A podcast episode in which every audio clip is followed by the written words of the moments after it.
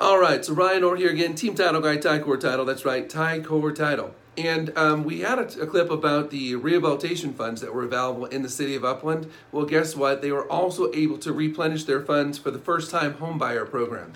Yes, the first time homebuyer program. And again, this program, similar to the rehabilitation funds, has the opportunity to be forgivable after a specified amount of time.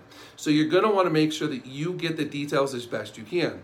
We will include most of those in this video as well as um, in the notes below.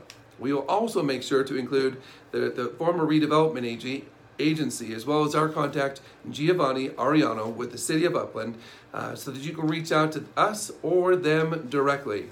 The whole point is that we want to make sure that you know that for first time buyers, which is somebody who has not bought in how many years?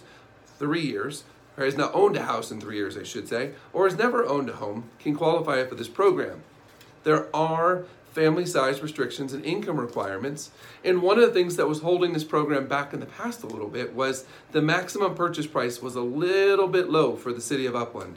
So your people at the city were able to go back to the, to the state and have them raise it based upon the median purchase price in the city of Upland. So there are many needs that this can fill, but this is not going to be for everybody. But for those that can take advantage of this program, it is a great opportunity to experience home ownership. So there are some tips and tricks, and you'll want to make sure that you stay informed. And we want to make sure that we continue to bring you information that helps you grow your database and help your database win. Remember, this information may not be your first uh, person referral. This might be a friend, a child. This might be a niece, a nephew. It could be a neighbor that's been looking and doesn't think that they can do that. Remember, with a silent second, that means that you are not making a payment on that note during the time of borrowing.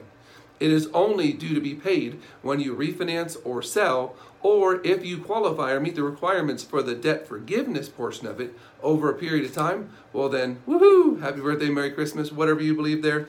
Um, you just got some free money because you took care of, took advantage of a program that was designed to help people get into the dream of home ownership. So, make sure that you are doing your best to educate yourself as well as your database to help them achieve their goals. And I believe that this is great information to move forward. Anyways, this is Ryan Orr of Team Title Guy, and yes, it does make a difference who you choose. If you found value in this and maybe you can grow your database, please specify Ticor title, Ryan Orr Ticor title um, for all your title needs.